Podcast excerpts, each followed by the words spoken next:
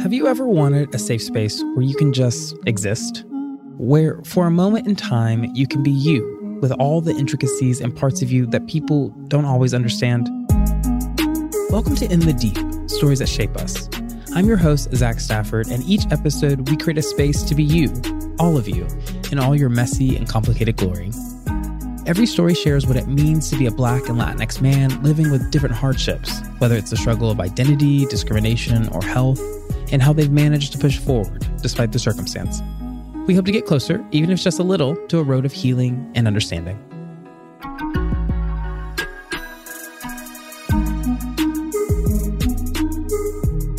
Hi, everyone. Welcome back. Today's guest is really special because he's also a storyteller. As a producer for Good Morning America, Tony Morrison gets to share a lot of stories, and over the years, so many people have trusted him with their own. However, it wasn't until late last year that Tony finally trusted the public he served with his own truth, a truth that almost no one in his life even knew. But before we get there, let's start at the beginning to better understand this big moment in his life. As a Filipino American man and member of the LGBTQ plus community, Tony has long found himself at a crossroads with his identity, often finding comfort in silence or within the comforts of a makeshift closet.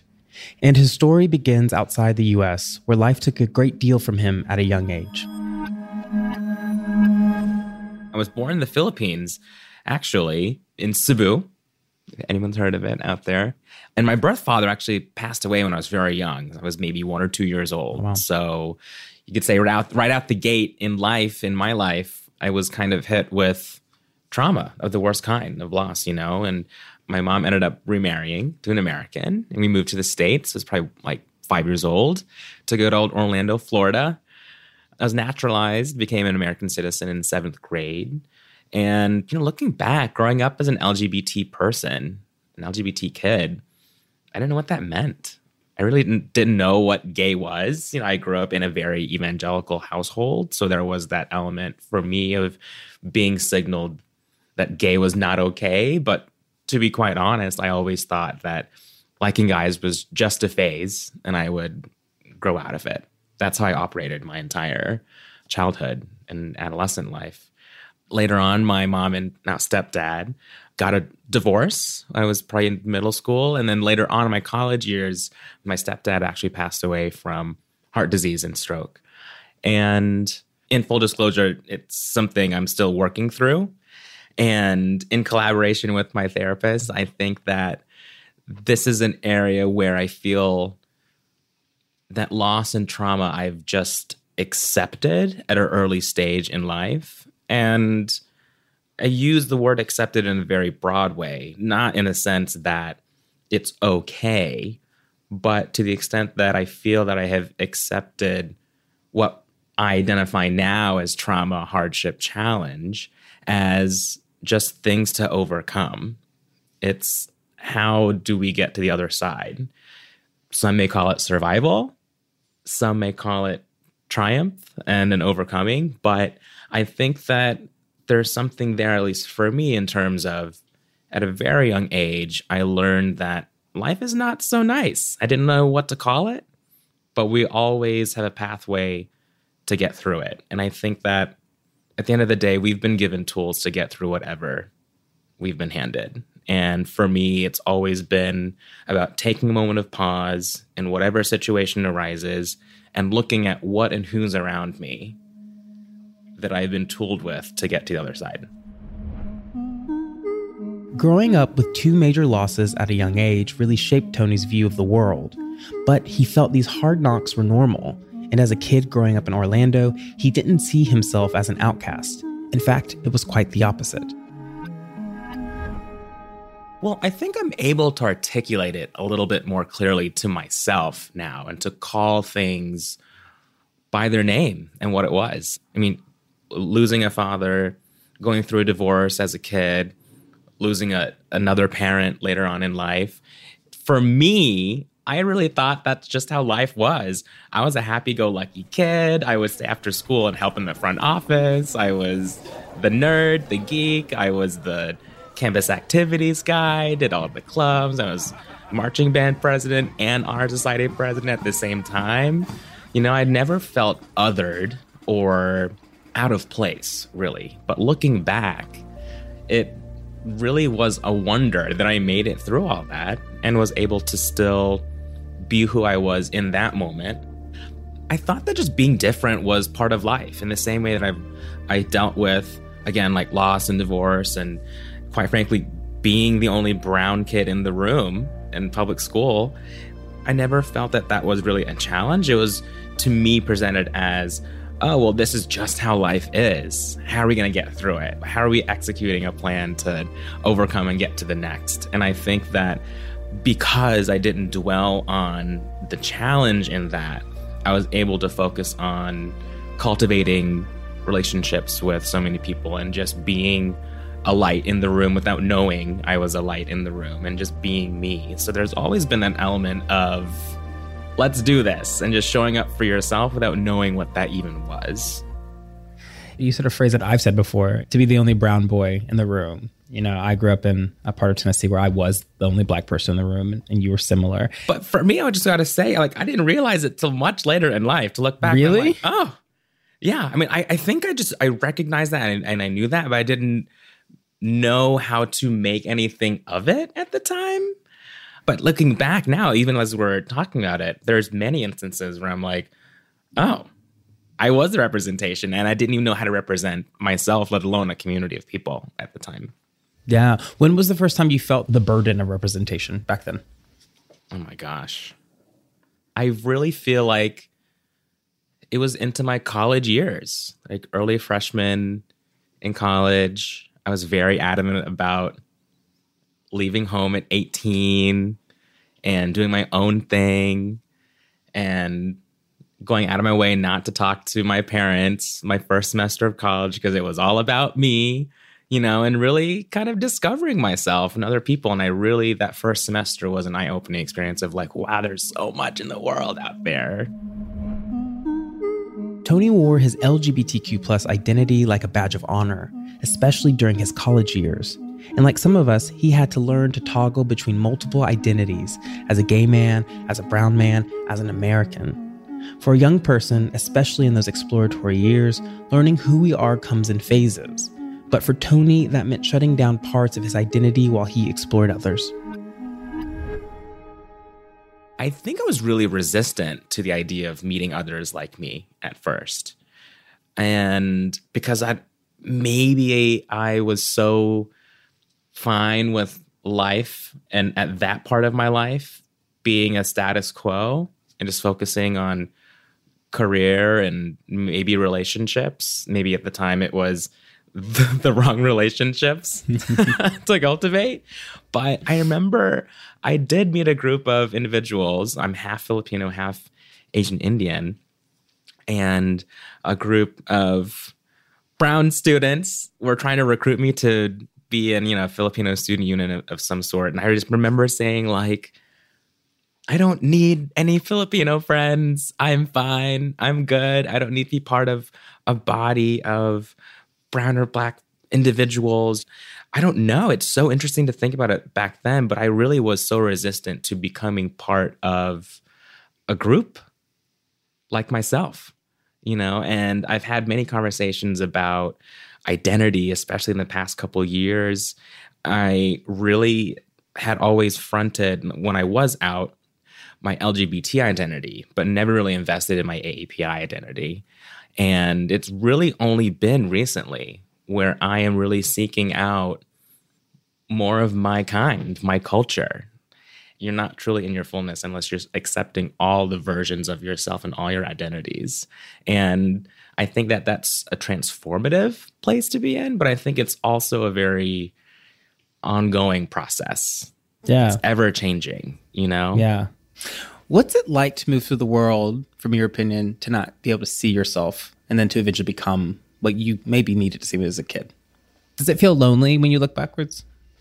It does, but I think that you can't come to that realization until you do see yourself and see yourself in someone else. You don't realize what you've been missing. You don't realize how blind you were, even objectively. I think that you have to let yourself meet that moment for you to have that realization. Like I remember for years you're talking about visibility, representation, all these inclusivity buzzwords, but when I really saw someone like myself and can envision myself doing XYZ on television or film or whatever media, it really hits you in a way that you can't describe. And then you have a feeling of, oh, this, mm. This is visibility, this is representation.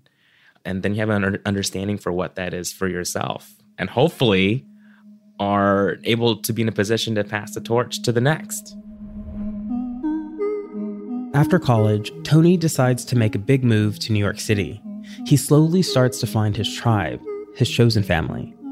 Like any family, his began to form these sorts of traditions together, and going to get HIV tested as a group became one of them. But this feels like a lot for him. Even though it is 2014 and not the height of the AIDS epidemic, HIV still feels like a scary diagnosis, a death sentence even to Tony. So, he opts to get tested a little differently. Suitcase and a Dream was my moving to New York story. Moved here with no plan, just loved New York. And I had come out officially, publicly, with a Facebook post just a few months after moving to New York. And I had actually found a really great, great group of friends young, out, LGBT people in their 20s, all walks of life, all different backgrounds. And they were really the foundation for what we call now a chosen family in this enormously chaotic environment that is New York City. So we were all hanging out a couple months after I moved to New York. We saw out in I believe it was West Village area, outside one of the bars, there were there were one of these HIV testing trucks. And one of our friends were like, let's all go get tested together. It'll be fun. It's like a cool group activity. And I'm like, I don't know. That's like fun. Yeah, and I wouldn't say that, but what struck me was the excitement about doing it as a group activity because it was such a personal thing, especially that particular test, you know. And I'm here I am and I'm a new out gay in New York. And again, all I've been signaled was growing up, gay is bad. This is not good, your lifestyle. And the worst possible thing that can happen to you is you'll get HIV and you'll die. Period. That's the storyline. And so, having that in the back of your mind, it's like, well, I don't know, this is not like a really fun group activity that I want to be involved in. So, we kind of brushed it off, went got drinks, whatever. But I was just filled with curiosity the rest of that week. So, at that time in New York City, there was a huge campaign for just testing. Test here, test there. There's at home tests. And I got an at home test and I tested when I got home. And testing positive for HIV is as terrifying and awful as it sounds. Full stop, period. This was in 2014. No one really told you what to do when you got a positive result. And that's been part of my conversation too now is what if I had a holistic testing experience with information about the if, the resources, where I didn't have to find different programs or four different types of insurances to pay for my medication or who to go to and all this just stuff that I had to find all on my own. And it was a really difficult time one of those guys in that initial group that I mentioned was actually one of the first people that I told about, about my diagnosis. And it was three days after carrying this knowledge alone by myself because I didn't know how to share it or to tell people. I really thought it was the end. I really, really did think it was the end. And I took a few days off work just to figure things out, to get these confirmatory tests, you know, these clinics and to find these resources. But um, yeah, it was a really difficult time. Yeah, it sounds, I mean, it, it is. One of the first things people often tell me is they're like, I don't know who to tell. And it sounds like you went through that whole process too. So, in that moment, how did you decide who to reach out to in one of the darkest moments of your life? I think it was just really thinking through who would still love me. I knew there might be an element of disapproval or a worst case scenario reaction, even from your closest friends, because again, among our whole group of friends, straight or gay, no one was really read in on this stuff, you know, or what to do or what what the medical advancements of the time were, what your options were.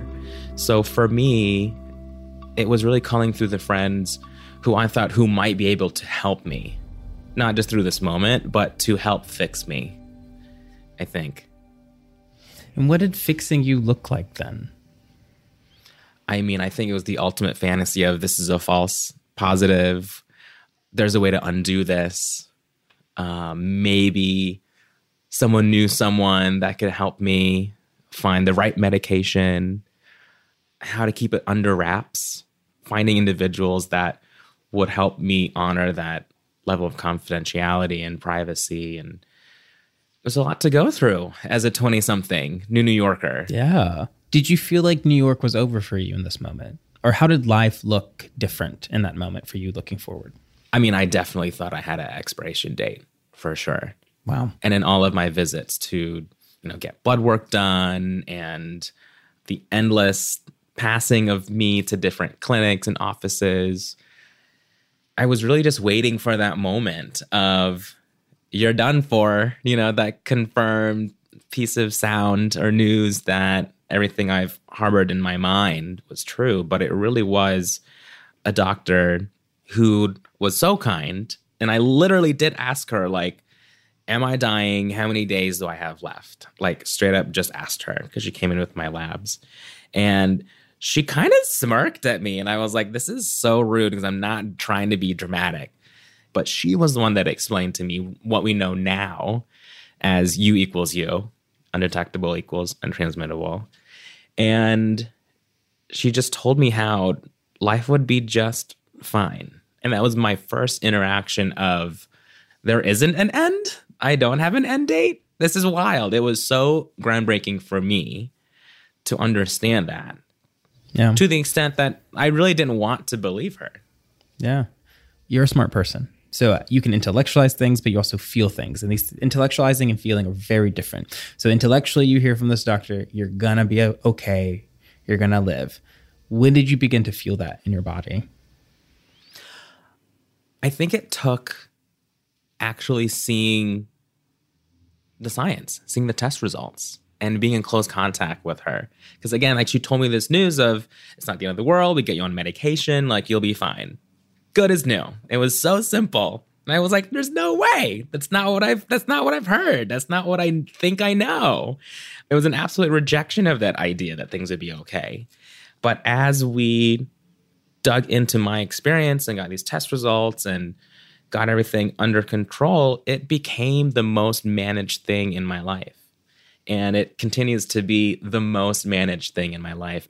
I think that was the foundation of a lot of hurt. I felt like I went out of my way to make sure that I was in good health and to ensure that others around me were also in good health. And to know that and to have that experience of being okay again. It was really a letdown to have these negative experiences in life, you know, in dating and going out and off color jokes at brunch. And I was like, do you not know anybody who's living through this? Tony only trusted a very select few with his diagnosis. And for a while, he says he felt the need to go back into the closet to heal, to get healthier, to take care of himself. But Tony is no stranger to telling stories and as a producer, it's his livelihood. After living through the COVID 19 pandemic lockdown and sharing stories of people like himself, he made a bold decision to write an essay for Good Morning America, where he courageously trusted the public with the biggest story he'd ever shared his own. I was hit with this diagnosis. At that time, it just wasn't okay and acceptable. And the idea was you're going to give it to other people, you're going to die, everyone's going to die. It's not a good situation to be. It's the nightmare of having an LGBT son or daughter. You know, it's a culmination of bad. It's a punishment, it's a consequence for the life that you're living. And that's what was drilled in my head. And I felt like it's something that I couldn't live with for a long time because it's not, it wasn't something that society could live with. And I think that's what I'm on a mission now is everybody's got something and this is something that society has to live with, I feel, because we have been living with this and people who are going through this for so long. It's the base element of LGBT community. We we are here. We've always been here. This group of individuals has been here for a long time, thanks to emerging science. You know, we've come a long ways, and I think that we owe a lot to those people before us as well. We surely do. We surely do. I take your discussions on the perception people have around HIV and the stories they say that aren't right. I take you saying that with a lot more weight because you work in media and your job literally is looking at stories all day long, every day. And I want to ask about that. You were in the closet, we'll say, as an HIV positive person. Not, note, people don't need to come out publicly when you test positive HIV. That's not like a requirement. Totally. But totally you were not talking about it in, in, the ways in which you talk about it now, but you're seeing stories every day of queer people, of HIV positive people. What was that like to be sitting in a newsroom, in a control room, seeing these stories and seeing yourself in them, but not knowing, do I say something? Do I talk about it? It's been a very unique evolution. And I've been taking on a lot more LGBT programming and storytelling and leading a lot of that here at the network for ABC and Good Morning America. And like you said, I I lift up stories for underrepresented communities, including people living with HIV, but never having provided my own context or my own connection to my own experience while I'm telling other people's stories. And that had weighed on me for a number of years. And it took COVID and the lockdown and that environment of loss to really forced me to pause and and think about what I had been doing positioning my story in a way that was still closeted. And the conversation is changing by just having these conversations. It's actually so wild to me. I really came to a place where I was releasing this essay as a personal story and doing it in a very public way because I got to a place where I was realizing how sad and not in my fullness I was bringing myself to meetings or to friends around me. And again, that environment of loss, I really began to think how unfair it was for me to be so sad, but be perfectly fine and have a perfectly great life to live. And I felt like, wow, that's such a waste. And I really wanted other people to kind of get on board you know, this was the experience, and it's an experience like so many others.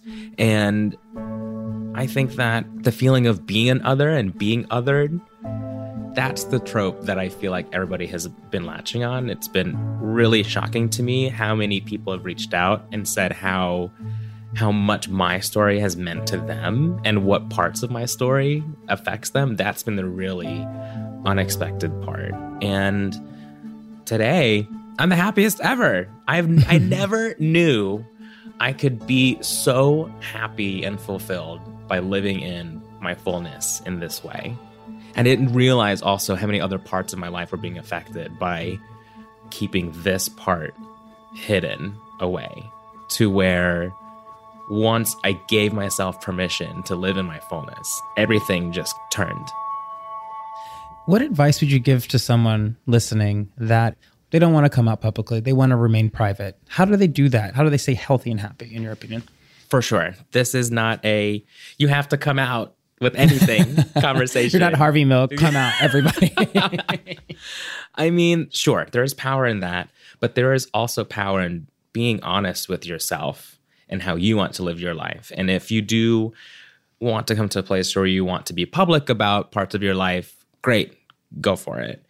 But I feel like you have to let that moment meet you, is my take on that. Let the opportunity come to you versus you forcing that opportunity. And earlier we're talking about looking at the tools around you for how to get through something. I didn't have the tools I have today mentally, literally, metaphorically, professionally as a journalist and covering the stories I have over the past few years. It took me eight years to get to this point, but it, I didn't have the tools five years ago, six years ago, seven years ago. So this opportunity, this moment met me. And then at, in the end, it was up to me to meet that moment. And I would tell people living with HIV today, my goal is I want people living with HIV to be seen. I want people living with HIV to know they are seen in our world. I see you, we see you, and you belong here. Because for so long, I felt that I didn't belong here because I let a diagnosis define me. That was the unfair part, that I didn't give myself that permission to live and love. Yeah. That's so beautiful. And it makes, I have to ask, do you regret going down the path that you've been on? This like eight years of you know, quiet, the regret, the fears, all that. Do you regret it all? Or would you do it exactly the same way? I've asked myself that. And I'm not prepared to say yes or no, but only that I had to go through what I did to be able to articulate the message for myself and for others that I'm able to today. What I hate and I'll use the word hate. What I hate is how I made myself feel over the course of those eight years. There's a lot of learning, but I hate that I didn't have conversations like this to look to, or other people who raised their hands and said, I'm living with HIV. Here's my experience. It's going to be okay. So that's part of what I'm doing now. And really exposing this part of my life is I really hope I can be a light to others who are struggling and to say that your story matters, our story matters, and that it's going to be okay. Yes, it will be okay talking to you, I feel relief. I don't know why. I feel like I'm very like, oh my god, because everything you've told me, you've you've overcome multiple father figures, a father and another father figures dying. You you have immigrated. You have moved to New York. You've overcome and overcome, and you are so happy. you are so and you and you're so hopeful. And in this pandemic, no one's hopeful anymore. So, Tony, final question: With all this hope and freedom and truth what comes next for you? What are what are you looking forward to? Because right now it feels like you're in uh, Nirvana. well, we're looking for a husband. Just put it out there. Put that out there. Manifest. we're gonna let that opportunity come to me again. Yes. Use that yes. strategy. Oh my gosh! But you know what, Zach? It's uh, I feel like I've always been this positive, just driven individual. But I think in the time we're in now, and my experience and all that I stand for now, I think that I've seen the alternative. And I feel like I've really had that near death experience, or at least in my mind, you know? So it has to be what's next in the most positive way. It has to be after the best for yourself and others and really leaning into your potential. And I'm excited. I don't know what tomorrow may bring, but that actually, that uncertainty really excites me in a way that in the past I was really afraid of that uncertainty. Yeah. And something else before I let you go, and also I'm going to be thinking of men for you now, um, is uh, I feel like you have proven this thing someone said to me this week is that like to be kind, you have to be kind to yourself because your story really embodies that. Because I would argue you're probably the most kind ever now that you've been so kind in public to yourself. I'll tell you, like sharing my story, going through this experience, especially in a public way. But for everyone listening, you don't have to do it in a public way. I think just sharing your story just makes you more compassionate. And you just see what it is you're missing when you're not living to your full potential. And when you are, you see that in others as well. So it just, yeah, it's right on. And I think that that's really a product of not taking life too seriously and just letting yourself live. As a society, we've all been wired to believe that moving backwards isn't something good.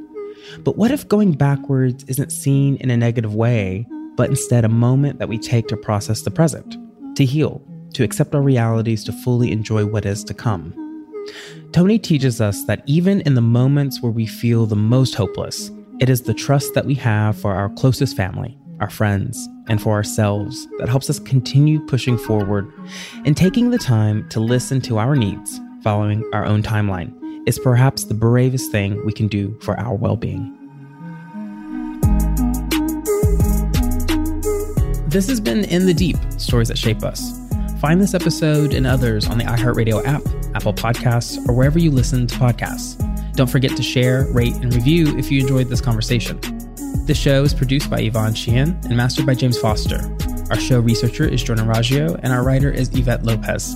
A shout out to our guest, Tony Morrison. I'm your host, Zach Stafford.